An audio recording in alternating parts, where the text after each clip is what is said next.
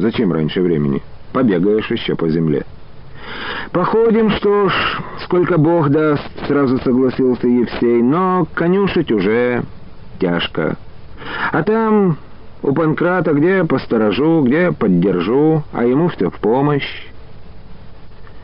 Переехав в колхоз, он поселился во второй бригаде, облюбовав себе коморку в одном из домов. Сам сложил там печь с большой лежанкой, помогал животноводам. Нынешней зимой держали тут полторы сотни коров.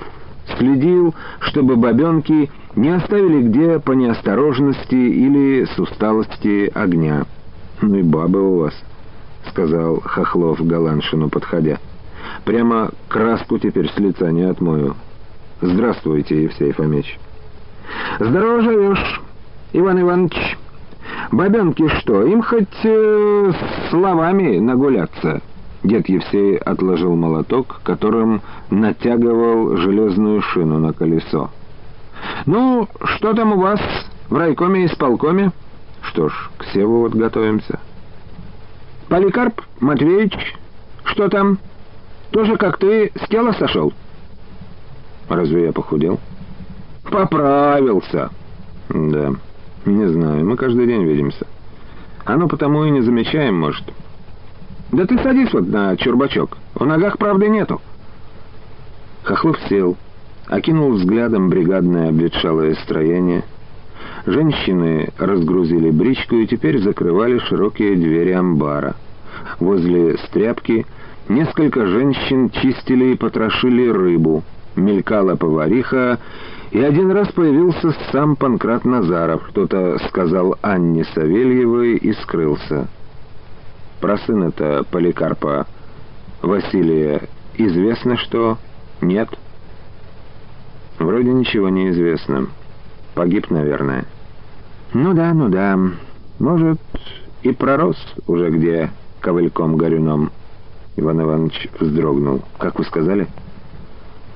«Может, говорю, где уже новая сединка по нем, по Василию, на земле пробилась?»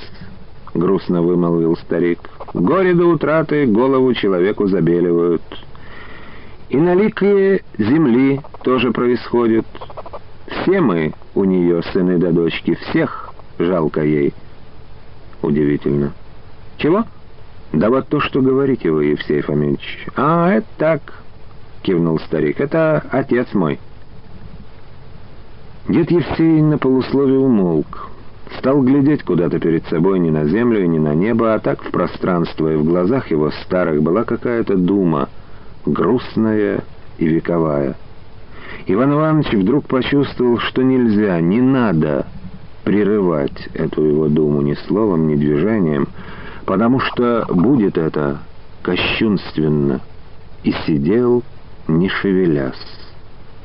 Наконец взгляд старика медленно притух, он опустил глаза на недоделанное колесо, потрогал его зачем-то усохшей рукой и жиденько вздохнул. «Да, видишь, какое дело?» Отец мой, помню, все старинную песню певал. А сам ее от отца своего, говорит, слыхивал. То есть, стало быть, от моего деда. Каков он, дед мой, был, не знаю, не видывал его. С самим генералом Суворовым, отец мой рассказывал, воевал. На турка ходил с ним, на поляка, на француза. Сто двух годов помер. Ну да все мы долгожители. Отец тоже чуть не под сто годов скончался, и я вот не обидел Бог годками-то. Песни то я по малолетству да по дурости не запомнил. А вот как сейчас слышится, пелось в ней об тяжком вражеском иге на русской земле. Конями ее топтали, огнем жгли, людей секли дорезали, в слезах народ захлебывался. И поднялся, значит, он на битву небывалую, да. Вышли воины на бескрайнее степное поле, все разноцветьем покрытое. И начали с басурманами биться. И полегли, почитай, все, но врагов побили. Остатных вспять повернули, да погнали, да погнали. Но после вернулись на потоптанное, да разрытое копытами поле. Врагов мертвых пособирали, да в речку покидали, что во вражий стан текла, получайте, мол, а своих похоронили. Могильных холмиков не стали делать, разровняли все поле, чтоб, значит, опять ромашки на нем выросли, другие цветы всякие, чтобы спокон веку было оно все так же солнечным брызгом обсыпано. Но чудная трава какая-то стала прорастать на этом поле, жесткая, стеблистая, а под осень каждая травинка выбросила белые волосы. Посидело, значит, все поле от горюшка. Вот так. И с тех пор повелось Погибнет человек за землю, в нее же и ляжет. И вырастет где-то еще одна седая травинка. Стоит, да плачет под ветром. Так в песне той поется. Все это старик говорил негромко и ровно а в груди Ивана Ивановича что-то возникало щемящее, поднималось к горлу, закладывало его. Плакал мой отец, когда пел эту песню. Мне бы, дураку, слова-то все заучить.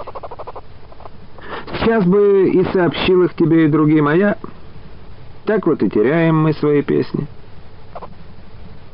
Солнце уже село, скрылось с глаз за пологим увалом и прощальным веером било из-за него по всему небу. Солнечные лучи еще захватывали голые верхушки деревьев за амбаром, окрашивали их в красно-медный цвет, почему-то все сильнее и сильнее — Чудилось, что тонкие верхушки берез и осин раскаляются, как перепутанные мотки проволоки, сунутые в кузнечный горн, и сейчас вспыхнут злым и торопливым пламенем.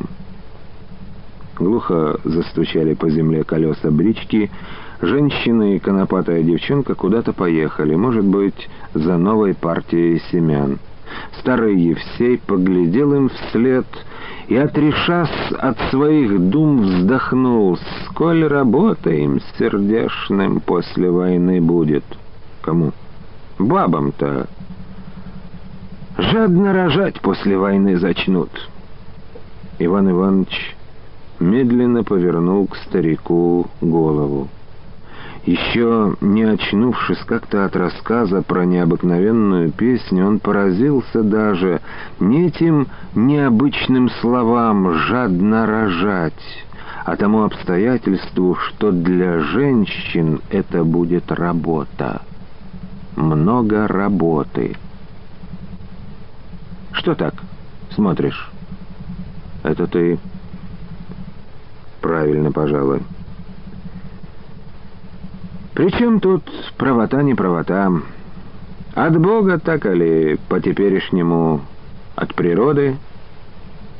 Седых ковылей на матушке земле все прибавляется, но и народ тоже убытку не терпит. И все так в природе, под солнцем. Вот в пример возьми хотя бы, ну, сказать, лес, поле. Рана на человеке как не болит, а затягивается, рубцуется. И на лесном пожарище тоже. Через первую же зиму всякие елки, метелки проклевываются и тянутся к солнышку, тянутся, крепнут помаленьку. Али проплешину от костра на лугу возьми, обуглит огонь землю вглыбь. На полсажи не бывает, сгорит там все, всякие семена и травяные корни, и год чернеет это проплешина, и два. А потом начинают затягивать с краев травкой. И, глядишь, затянулась, кучерявится зелень-то, как ни в чем не бывало, так и в народе. И бабам тут делов... Из кухни вышла повариха Тоня с тряпкой в руках, вытерла этой тряпкой лицо и направилась прямо к хозяйственному сараю. Подойдя, она остановилась в шагах в пяти, крупная, налетая ранней женской спелостью, с красным лицом, не то от жара плиты, не то от смущения. «Я сготовила. Пойдемте ужинать», — проговорила она торопливо, скользнув по Хохлову глазами и сразу же отвернулась. «Спасибо, Тоня. Сейчас». Она стояла боком, прижимая тряпку к тяжелым буграм грудей, точно стеснялась их и хотела прикрыть. Хохлов видел эту девушку не раз, но все как-то издали. Черные глаза ее, как он считал, ничего никогда не выражали, кроме привычного равнодушия ко всему миру. А сейчас он разглядел вдруг совсем иное. Во-первых, глаза у нее были вовсе не черные, а густо-синие, как набрякшие первой грозовой силой весеннее небо. Опушенные, хотя не густыми, но длинными ресницами, они таили в себе, оказывается, что-то робкое и восторженно любопытное одновременно. еще что-то ожидающее, чего нет сейчас, но что скоро будет обязательно. Во-вторых, в ее полноте не было ничего безобразного или неприятного. Просто крупное от рождения, широкое, как говорят, в кости. Хохлов видел ее всегда в какой-нибудь старенькой телогрейке или в широком застиранном платье. А сейчас на ней был свежий, синий под цвет глаз рабочий халат, схваченный в талии пояском и сквозь халат обрисовывались ноги, длинные, крепкие и стройные. В-третьих, она была просто красива. Полные румяные щеки, губы яркие, над верхней губой золотистый пушок. И голову с гладко зачесанными и собранными на затылке в большой узел волосами она держала как-то по-особенному, не гордо, но и не унижена. И даже немного досадно стало Хохлову, зачем она неловко прижимает тряпку к груди, чего стесняется. Все в ее фигуре к месту. «Сейчас я...» — сказал он еще раз. Повариха опять взглянула на него, теперь с откровенным любопытством повернулась и пошла. Иван Иванович и старик провожали ее глазами до стряпки. Она это, видимо, чувствовала. Шла, чуть опустив голову, все торопливее и торопливее, а последние метры почти пробежала. Когда она скрылась, Хохлов опустил в задумчивости голову, а дед Евсей сказал, «Вот и эта Матерь добрая растет». Хохлов думал примерно об этом же. И совпадению мыслей своих со словами старика не удивился. Хорошая девушка. «Ага», — кивнул старик, — «чистая она, Тонька. Пошли ей Бог хорошего мужика». Через несколько минут Иван Иванович, раздевшись в маленькой опрятной комнатке, мыл руки над тазиком, и Савельева Анна — подвязанная пестреньким платком, сливала ему. Иван Иванович вкратце знал историю ее жизни со слов Поликарпа Кружилина. «Как здесь приживаетесь-то?» — спросил он. «А чего мне приживаться?» — чуть усмехнулась Анна. «Я здешняя». «Да ведь поди и сами знаете». «Знаю. И что партизанила тут в гражданскую, знаю. Только это?» Она подняла на него большие строгие глаза. Губы ее, немного выцветшие, но еще свежие, были плотно сжаты. Иван Иванович был уверен, что в уголках этих губ Сейчас проступит горьковатая усмешка, и чтобы она не проступила, он хотел еще что-то спросить, но не успел. Открылась дверь. Вошел Назаров, неуклюже топая следя грязными в комьях прилипшей земли сапогами по чисто вымытому полу, тянул дождевик, фуражку, сел на скамейку и стал разуваться. Оставшись в носках, вымыл руки, заскорузлыми ладонями пригладил на голове торчащие седые космы и сел к столу. Ну вот, пока то да сё на пашню глянул, по колено, считай, грузнет еще нога. Да на Вешнего Егория, пожалуй, коли такая погода стоять будет, начнем сеять, помолясь. Когда это? Спросил Хохлов. Егорий-то? 6 мая будет. Хорошо ныне, спасибо вам, не подгоняете. Полипов, бывший секретарь райкома, а потом на твоем месте работал, наверное, уж баню бы нам не раз устроил. Саботажники, мол, и преступные разгильдяи сев умышленно задерживают. А земля не скоро еще подойдет. Ну, где там Антонина со своей ухой? Анна вышла.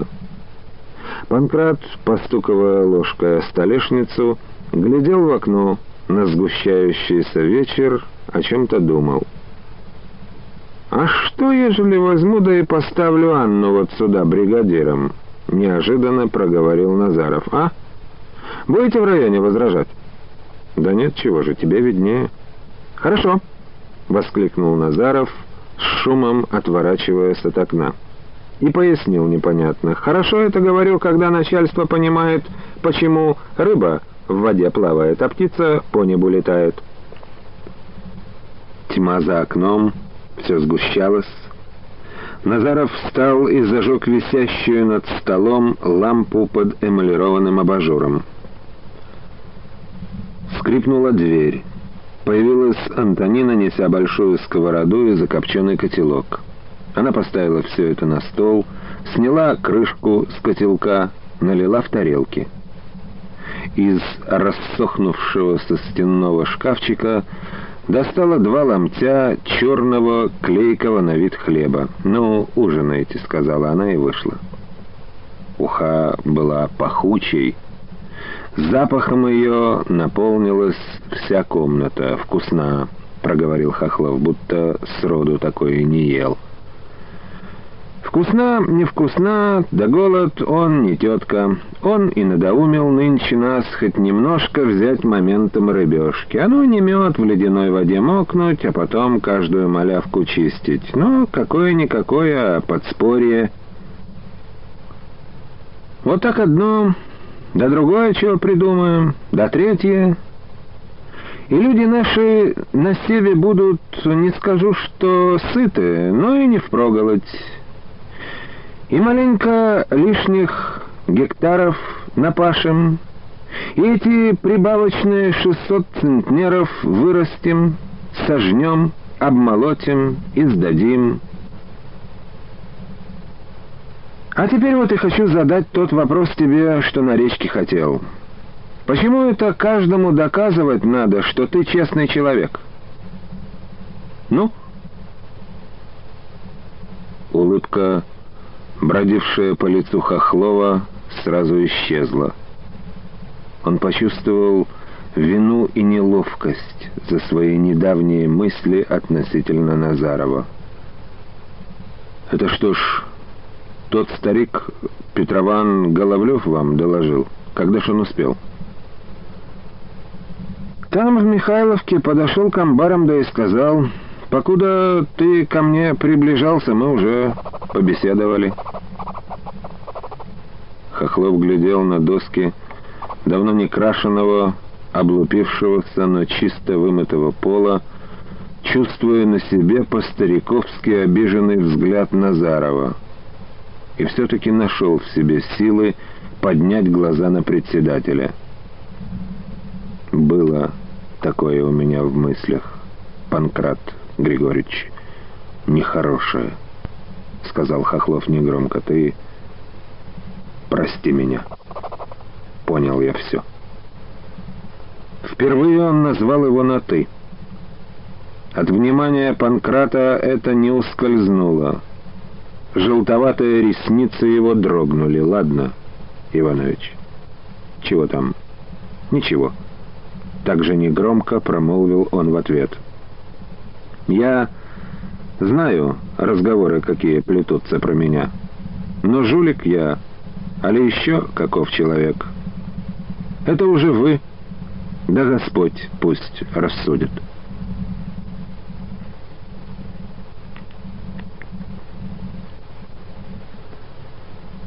Уезжал в Шантару Хохлов уже какой-то не такой, каким приехал в Михайловку, и ясно чувствовал это.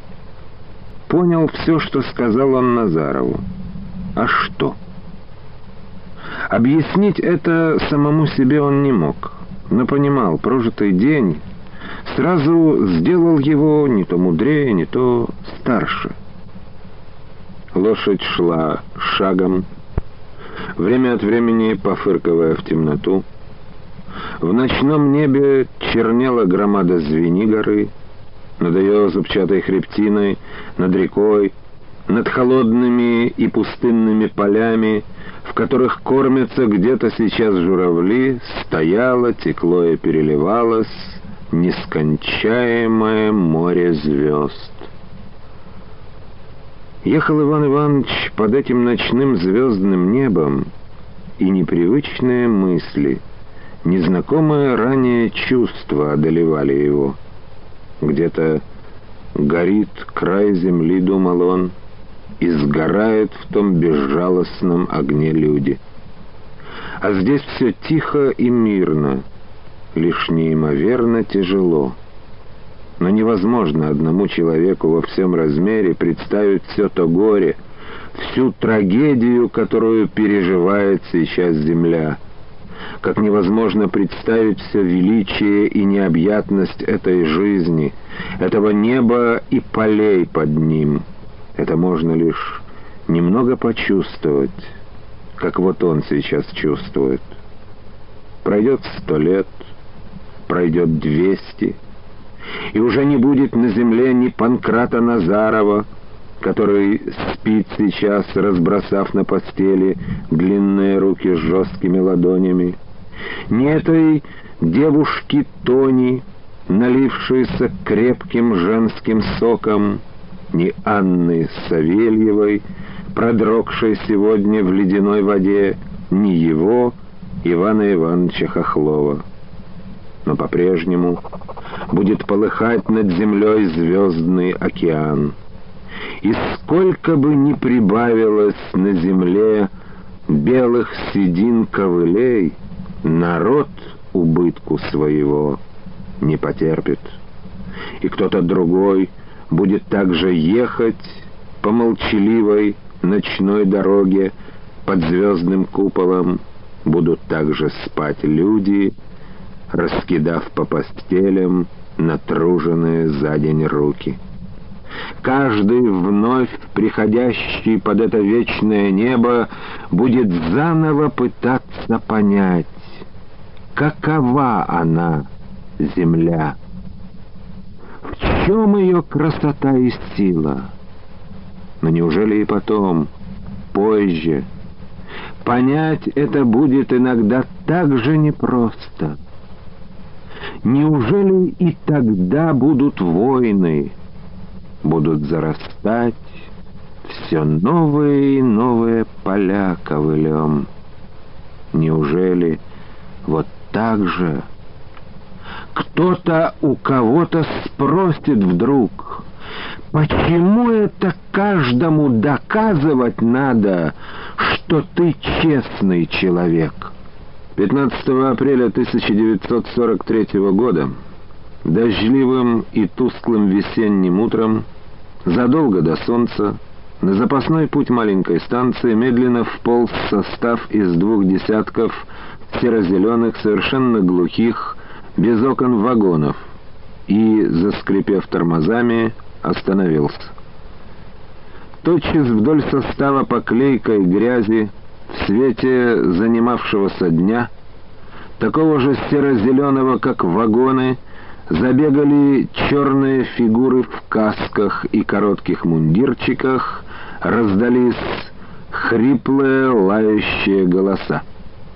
Затем послышался вой моторов. На пустырь перед железнодорожной линией, разбрызгивая колесами тяжелые комья грязи, въехало три грузовика. Машины остановились метрах в двадцати от состава.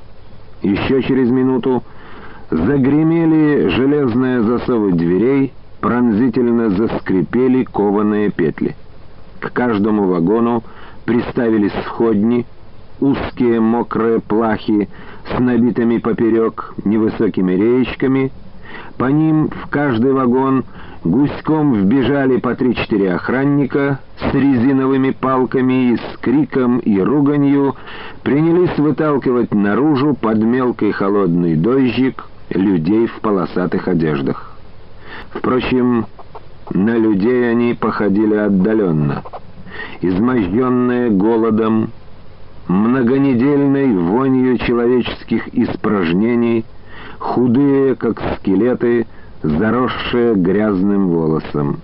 Они прыгали из вагонов в грязь, точнее, вываливались. Почти никто из них не мог устоять на ногах после прыжка, не было для этого сил, и к тому же от чистого и влажного воздуха, хлынувшего в легкие, все мгновенно пьянели. Некоторые пытались сойти по узким сходням. На деревянные башмаки скользили по мокрому дереву, люди бревнами падали, ломали руки, расшибали о края вагонов и об землю головы. По обеим сторонам вагонных дверей стояли эсэсовцы, плетьми и резиновыми палками хлестали упавших, яростно орали «Ауфштейн!» Antreten! Los, ihr russische Schweine!»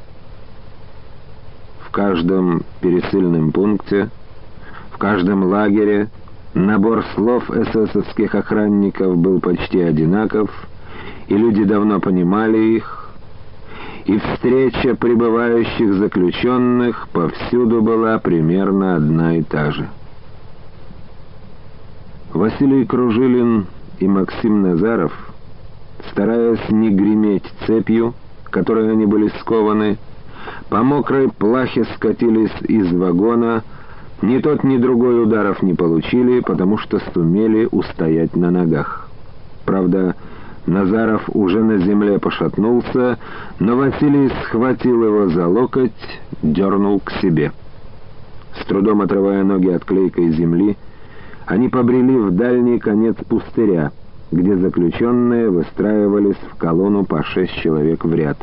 «Спасибо», — проговорил Назаров, тупо глядя в чей-то грязный волосатый затылок.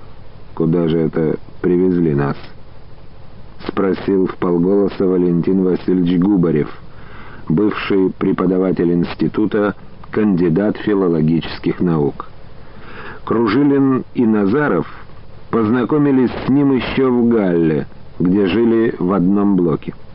Спать им пришлось там на соседних нарах, а Губарев перед сном, если после тяжкого рабочего дня оставались еще силы, читал на память стихи. Он знал их множество, особенно любил Некрасова, а из иностранных — Гёте.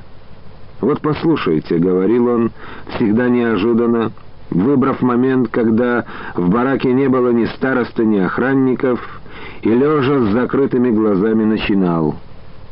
В Европе удобно, но родины ласки ни с чем не сравнимы.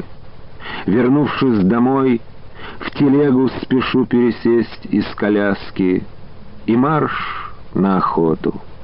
Денек не дурной, под солнцем осенним родная картина, Отвыкшему глазу нова. О, матушка Русь! Стихи он вспоминал обычно о родине, о России, которая теперь была так далеко.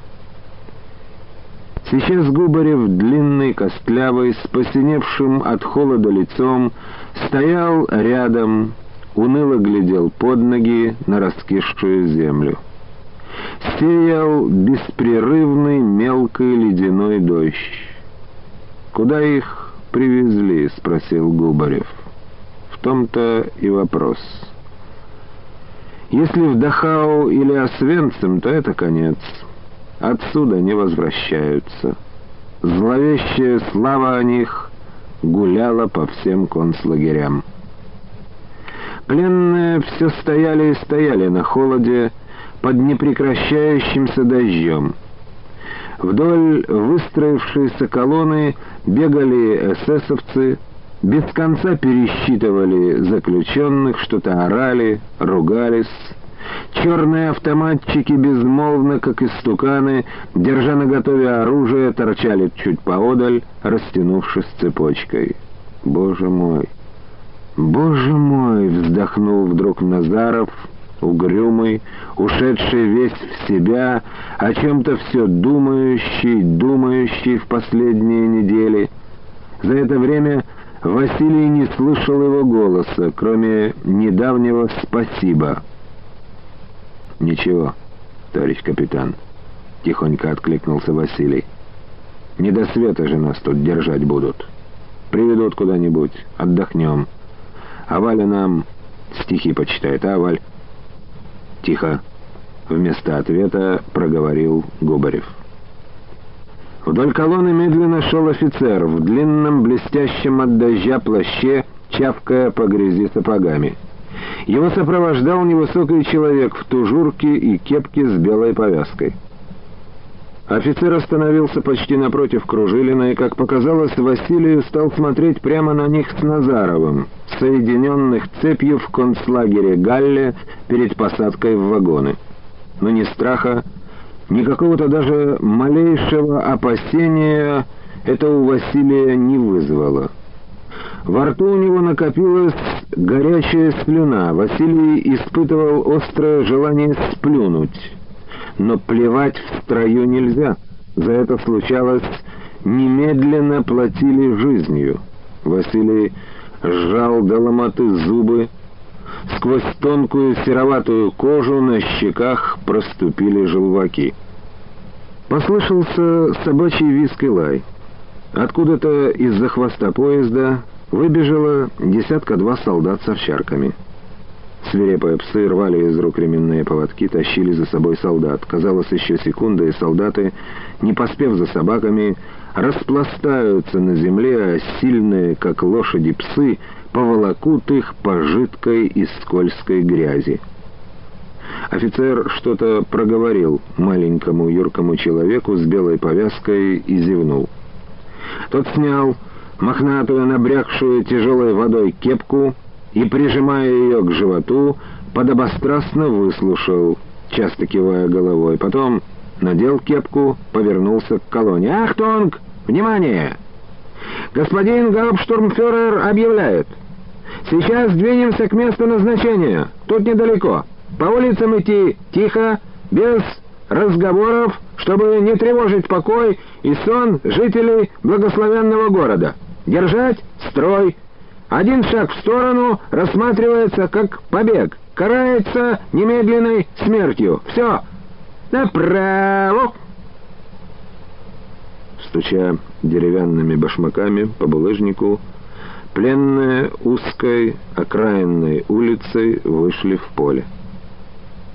Когда пленных вели по городской улице, Губарев все оглядывался по сторонам, всматривался в маленькие домики, в какие-то продолговатые двухэтажные кирпичные здания с полукруглыми окнами, но ничего не говорил. И только в поле пробормотал, никому не обращаясь. Что это за благословенный город, интересно? Очень даже любопытно. Максим Назаров шел, сгорбившись, глядя себе под ноги. «Устали, товарищ капитан?» В полголоса спросил Василий. «Ничего, скоро придем, наверное». Назаров не ответил. Молчание Назарова. Его все более тяжелеющая угрюмость пугали Василия, рождали беспокойство. Что он все размышляет? О чем? Часто думал Кружилин. Всем не сладко. Всех здесь за скотов считают. И каждую минуту, каждую секунду к любому может прийти смерть. Это так. Но ведь не пришла пока, живы, черт побери. Два побега они с Назаровым совершили вместе. Из Ченстахова и Ламсдорфа. Бесконечные допросы, зверские избиения, издевательства. Все Назаров переносил вроде бы даже легче, чем он, Василий. Особенно изощренно их истязали в лагере беглецов близ Ламсдорфа. Однажды целую ночь заставили лежать в ледяной луже. Всю эту ночь шел дождь со снегом. К утру лужа подернулась литком. Василий уж думал, что их трупы так и вмерзнут в лед, но нет — на рассвете их пинками подняли, отправили в барак. Ладно, сволочи. Лязгая зубами, угрожающе проговорил тогда Назаров. В третий раз, Вася, обязательно убежим. Доберемся до своих. Все равно доберемся. Но в третий раз Назаров бежать неожиданно отказался. Это было в концлагере Галле. Отказался, когда все уже было к побегу готово. Сэкономлены и припрятаны полторы булки суррогатного хлеба да три дряхлых брюквы, старые ботинки и рваная куртка. «Вот что, Вася», — сказал тогда Назаров, впервые отворачивая от него глаза, «мы ведь в самом центре Германии. Разве выберешься?» «Нет».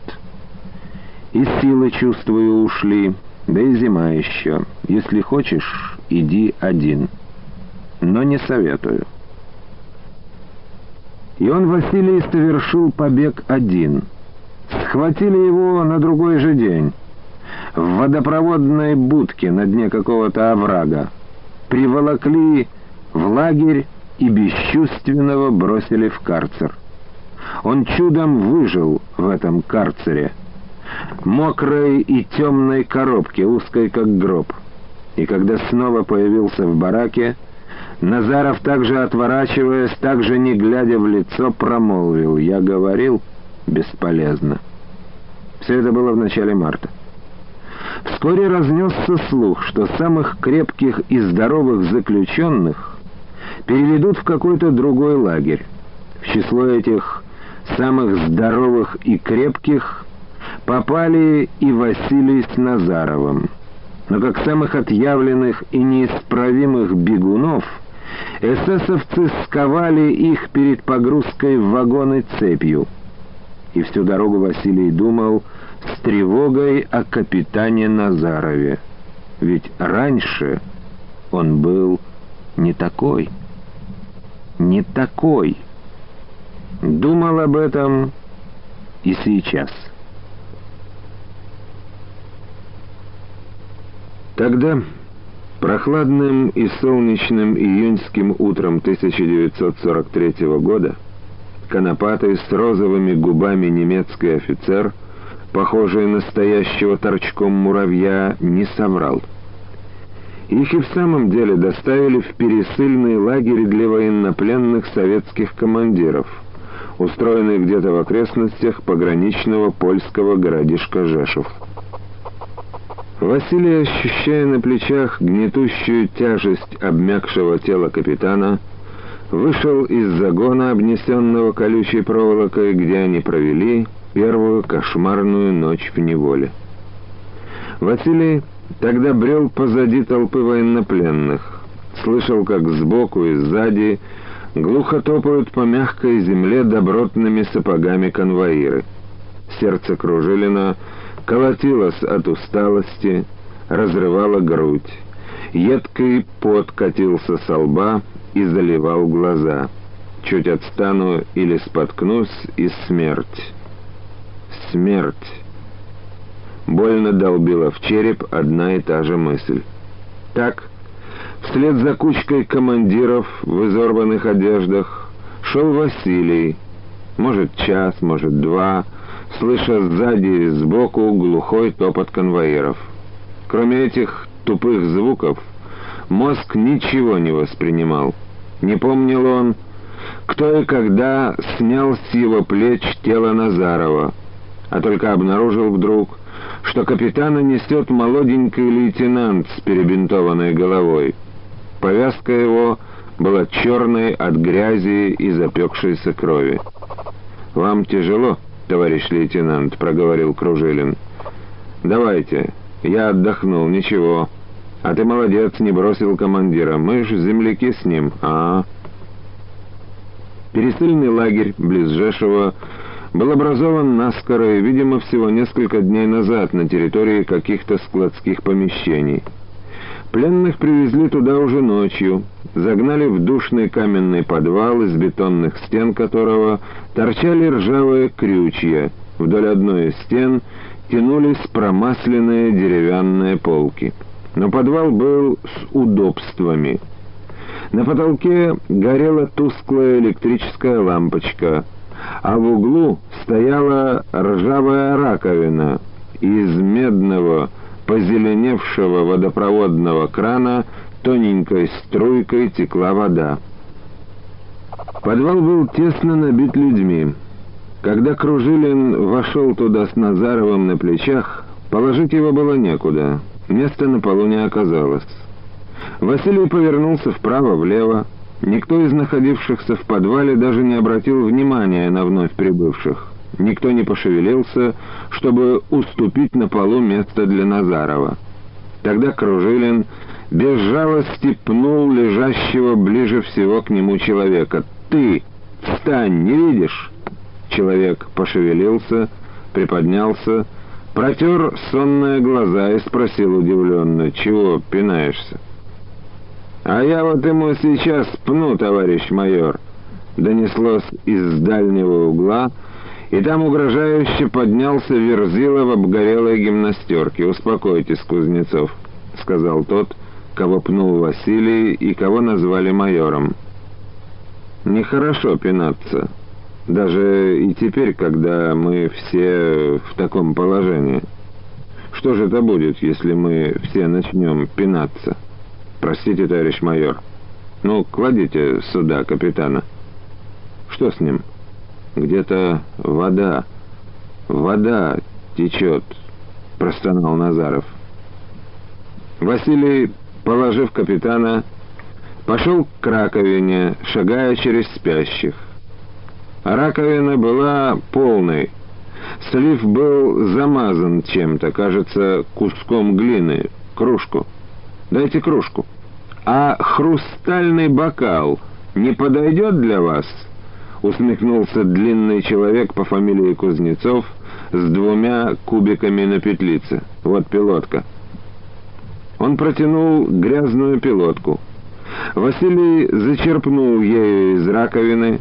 Ему самому вдруг захотелось сделать хоть один глоток. По горлу прошла судорога. Но, заметив насмешливый взгляд Кузнецова, Кружилин пошел к капитану. Человек, которого пнул Василий, оказался майором медицинской службы. Он осмотрел ноги, плечо и грудь Назарова. Осматривал, почему-то брезгливо поджав тонкие губы.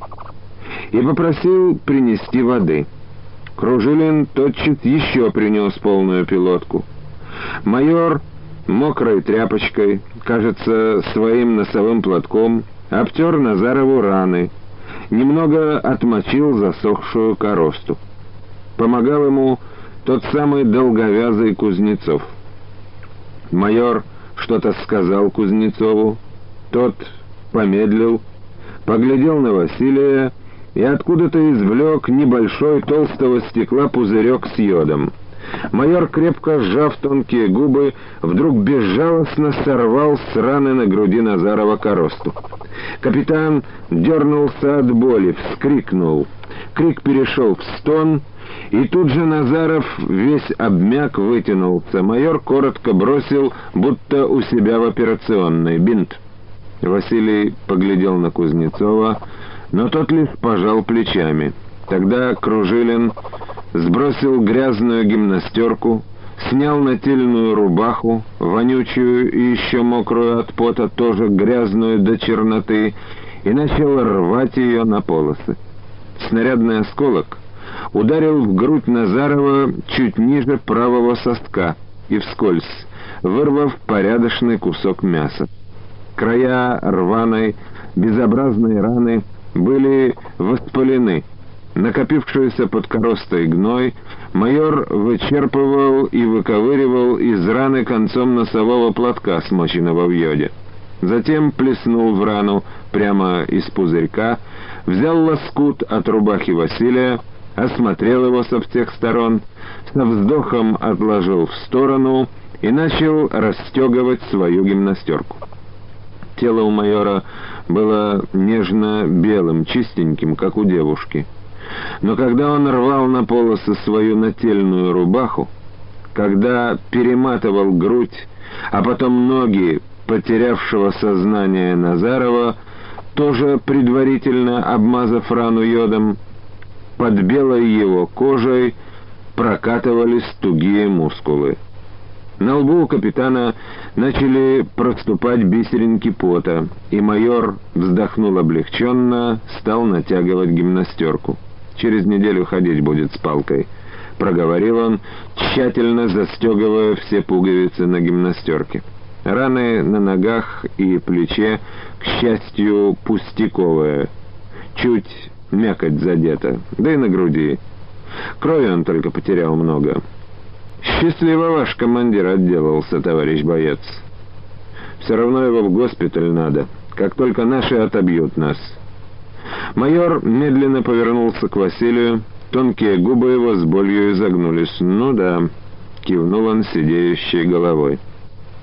Майор сидел на цементном полу, подтянув ноги почти к подбородку, устало свесив с колен руки с широкими ладонями и длинными пальцами. «Только я, если б не товарищ капитан, не стал бы ждать, пока наши отобьют», — снова проговорил Василий. «При первой же возможности убежал бы, вырвался». Майор не шевельнулся даже, будто не слышал, а лейтенант Кузнецов, сидевший сбоку, повернул к Василию голову, строго и неодобрительно посмотрел на него. И через несколько секунд голосом насмешливым и недоверчивым проговорил «Лихой ты! Как звать?»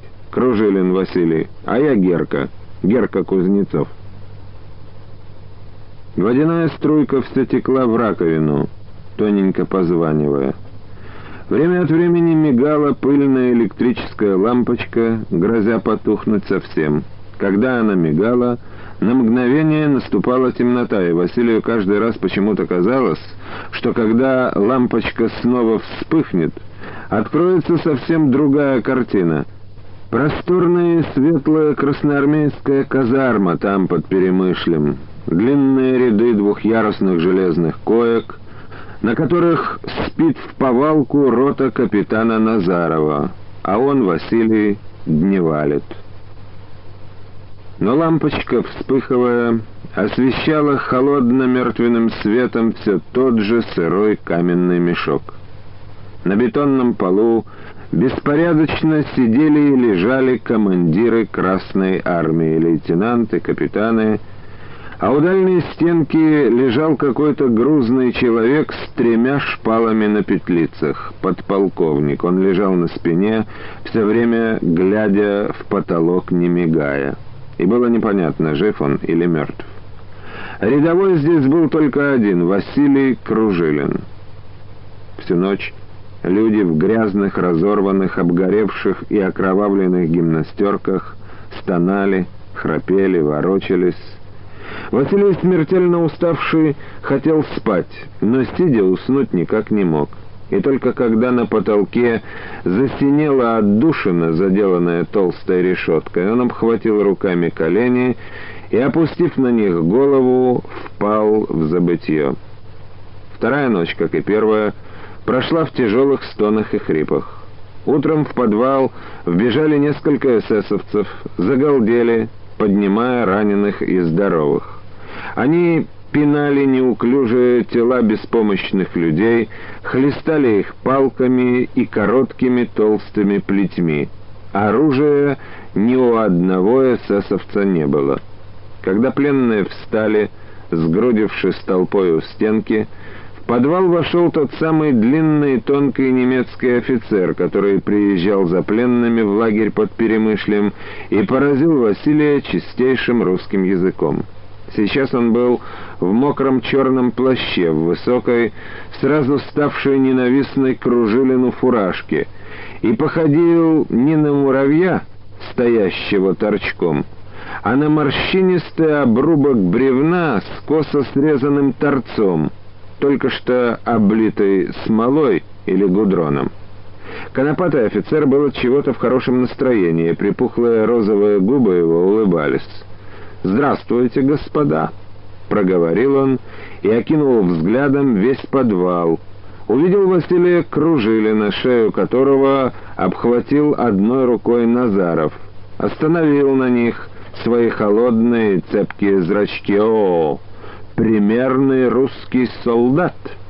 Очень похвально, что вы не бросаете своего командира!»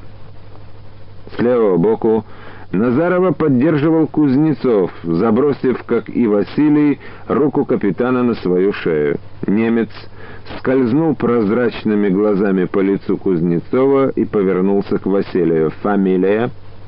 Василий молчал.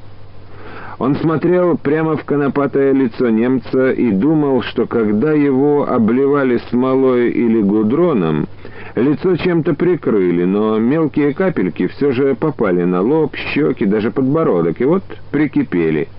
И эти конопатины рождали ненависть в душе Василия. Она, эта ненависть, туманила мозг, хотелось не называть свою фамилию, а выкрикнуть немцу в лицо что-то обидное, грязное и непокорное. «Вы что, русского языка не понимаете?» — построже спросил немец. Василий почувствовал, как сатанеют его собственные глаза. Понимал, что если он не сдержится и что-то выкрикнет в лицо офицеру, или даже и не выкрикнет, но заметит немец в его глазах ненависть, и он, Василий, и капитан Назаров, и, может быть, даже Герка Кузнецов будут немедленно застрелены. Кружилин неимоверным усилием воли сжал зубы и прикрыл веки. И тут же услышал, как предостерегающе и одновременно требовательно толкнул его в бок стоящий справа майор-медик Паровозников. «Красноармеец Кружилин», — произнес Василий, открывая глаза. И добавил, чувствуя, что надо добавить. «Простите, голова закружилась». «Мой чин унтерштурмфюрер», — сказал немец, и прежняя улыбка заиграла на его губах. Надо добавлять «господин унтерштурмфюрер». Запомните это крепко. Зовут меня Карл Грюндель, а ваше имя? Василий, господин унтерштурмфюрер. Зергут, Василий. Очень хорошее русское имя. Три шага вперед. Василий стоял не шевелясь окаменев, не чувствуя ни рук, ни ног, ни тяжести руки Назарова на своей шее. «Ты свинья! Тебе приказано!» — заревел багровее Грюндель. Василий не видел, только почувствовал, как сбоку подскочил немец с плетью, взмахнул ею и будто глубоко просек левое плечо. Василий пошатнулся, но не выпустил перекинутую через шею руку Назарова, понимая, что если упадет сам, упадет и капитан Назаров, их пристрелят обоих, и он будет виновен в гибели капитана. Потом Василий стоял перед Грюнделем, а тот долго смотрел на него. В жидких глазах немца подрагивало злое, беспощадное, белесо-голубоватое пламя. Вдруг Грюндель выдернул из кармана своего черного плаща руку в черной перчатке и молча протянул ее в сторону. Тотчас ближайший эсэсовец вложил в эту руку плеть. Василий сжался, опустил невольно глаза. Опуская их, он успел заметить, что во взгляде немца на всем его конопатом лице проступило надменно презрительное удовлетворение. И это удовлетворение своей силой, беспредельной властью оскорбило Василия. Наполнило каждую клеточку мозга, каждый сантиметр измученного тела чем-то горячим и тяжелым, будто от ненависти закипела вся его кровь. Он с трудом поднял набрякшие этой горячей кровью веки, но смотреть стал не в глаза немца, а на его мокрые плечи и тонкую шею. На резиновой ткани плаща, сквозь которую проступал погон, были рассыпаны дождевые капли. Каждая капелька отражала чужой утренний свет, падающий из-за решетченного окошка на потолке. Эти искрящиеся точки резали Василию глаза, и он думал, что сейчас, как только немец ударит его плетью, он качнется вперед и, падая, вцепится обеими руками в тонкую шею фашиста. Повалит его вместе с собой, пальцами продавит кожу и рванет. Раздерет эту шею на лохмотье. Пусть они стреляют в него. Василия прошивают его тело из автоматов. Он не умрет, не оставит его силы до того момента, пока он не задушит этого фашиста. Грюндель не ударил Василия. Он только ткнул рукоятью плети в плечо, поворачивая Кружилина лицом к остальным пленным. И, постуковая рукоятью в свою ладонь, вновь заговорил. «Вы находитесь уже не в России» и никогда больше туда не попадете, разве что дымом из печи крематория. России больше нет и никогда не будет. Войска фюрера продвинулись вглубь ваших, бывших ваших, лесов и степей на несколько сот километров и успешно продвигаются дальше. Наши танки и автомашины идут полным ходом, сопротивления нигде не встречают потому что войска ваши смяты, раздавлены и уничтожены.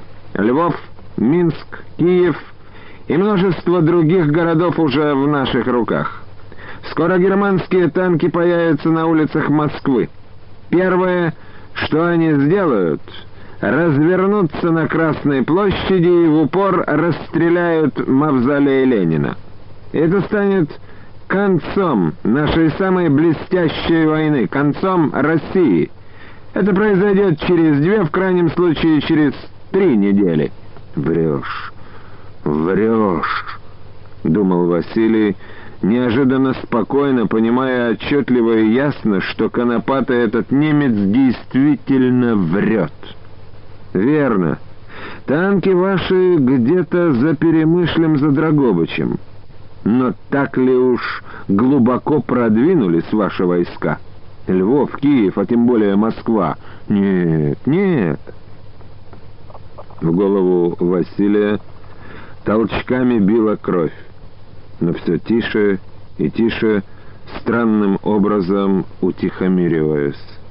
«Из всех вас самым порядочным здесь является этот человек, этот солдат». — продолжал Грюндель, показывая плетью на Василия. «Мы, немцы, понимаем и ценим солдатский долг, мужество и верность. Этот солдат не бросил своего офицера. Вот это дерьмо, которое вы держите на плечах». Немец ткнул плетью в сторону Назарова. «Если он выживет, будет у вас... Э, как вас? Василий Кружилин» проговорил неожиданно для себя самого Василий.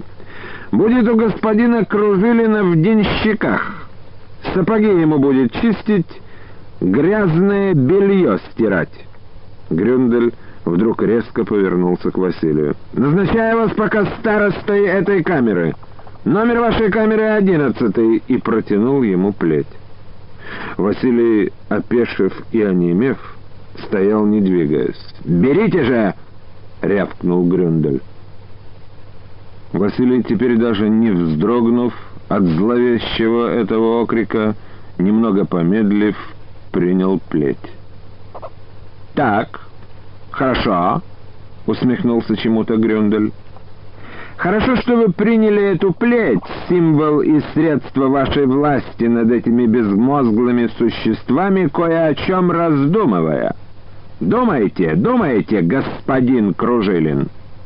Немец сделал ударение на слове «господин».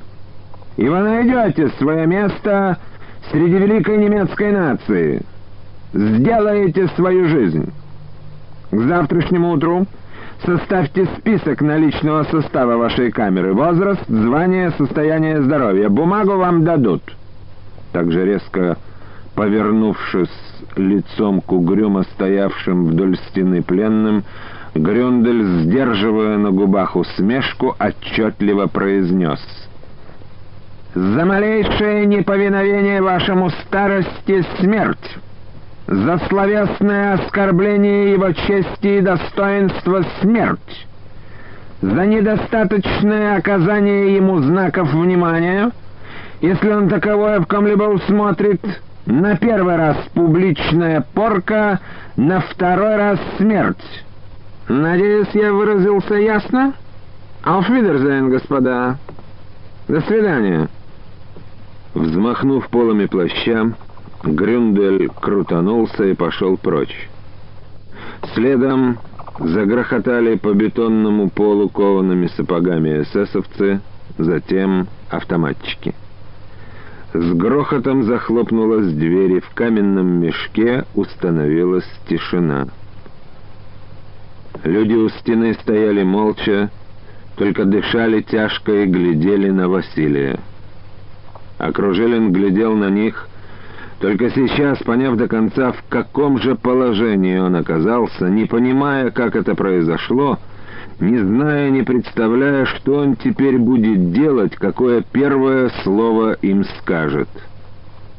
Василий стоял, безвольно опустив отяжелевшие руки. Потом он почувствовал плеть в правой ладони — приподнял эту плеть, короткую, тяжелую,